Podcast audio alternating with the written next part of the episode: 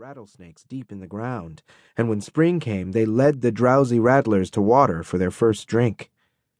Jonah was afraid of wolves, too. He'd heard that in the mountains there were lots of wolves that killed calves and lambs, and there were panthers that lived in cliffs and preyed on anything that passed below them. And in the highest mountains there were bears. Bears could attack you at night while you lay sleeping. He'd been told she-bears were especially mean when they had little cubs. When he reached the road, Jonah almost wished he hadn't decided to go that way. The heavy rain had left the ruts filled with muddy water. He stepped through puddles with bottoms slick as wet paint. Mud squeezed between his toes, and he stubbed his big toe on a rock. There was just enough light to see the way between the trees. The road itself was a shadow, a long tunnel of shadow. Something else he'd forgotten while in the kitchen was to grab a few biscuits or a piece of corn pone, a little side meat.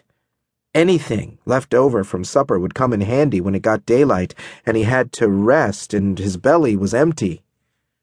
Anything would do then, when he was hungry enough. Jonah had to stick to the edge of the road, out of the deep ruts. The edge of the road was firm ground, but overhanging bushes scratched him in the face and chest. He held out his arms and once got raked by a blackberry briar, or maybe a cat briar. Ticks hung on limbs that would drop on people as they passed. When it got daylight, he'd have to search his hair and shirt and overalls and hat for ticks.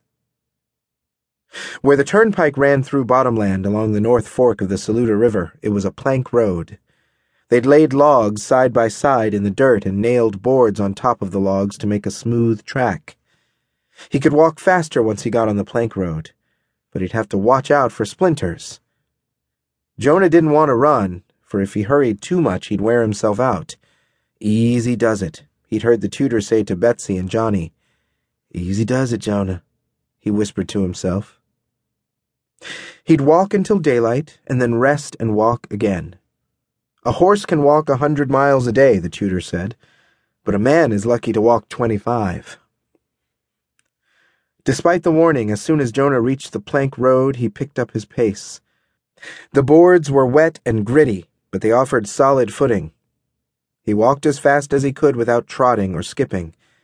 While he walked on the planks, it occurred to Jonah that this was a good season to be running away. Even though he'd not brought anything to eat, there would be fresh corn in fields wherever he went. Every place would have a garden, with new potatoes and beans, summer squash and tomatoes. If he was lucky, he could slip into a garden and take what he wanted. It would be harder to find bread, whether biscuit or corn pone. Cherries would be ripe in some orchards, as well as apples, and back in the mountains there would be blackberries along creeks and huckleberries on hills around old burns. Jonah was not so confident when he thought about meat. He had no gun or other weapon except the kitchen knife. He might be able to make a snare or deadfall to catch rabbits. Or if he was lucky, he could kill a rabbit with a rock, or maybe even a groundhog. As he hurried along the level road across the wide bottomland, Jonah thought of something else he'd forgotten to bring. If he'd thought to take just one little fish hook, he could have caught trout and other fish out of creeks. Jonah thought of the way Mama fried catfish in cornmeal so they were juicy and golden. He thought of the grits Mama would fix in the morning for his brothers and sisters, and his eyes got wet. He couldn't believe he'd run away. Run away without making any plans, just vague hopes. While Jonah walked, the stars grew brighter and he got his night eyes. He found he could see more if he looked sideways, out of the corners of his eyes, something he'd never noticed before. When he glanced that way, either to the left or to the right, the night was more vivid, the road ahead clearer. When he reached the other end of the long stretch of bottomland, the road turned steeply up the side of the mountain. He'd made such good time on the level plank road he was surprised at how quickly he got out of breath on the steeper grade. The road up the mountain was just dirt and rocks, and with every step he had to pull his weight up.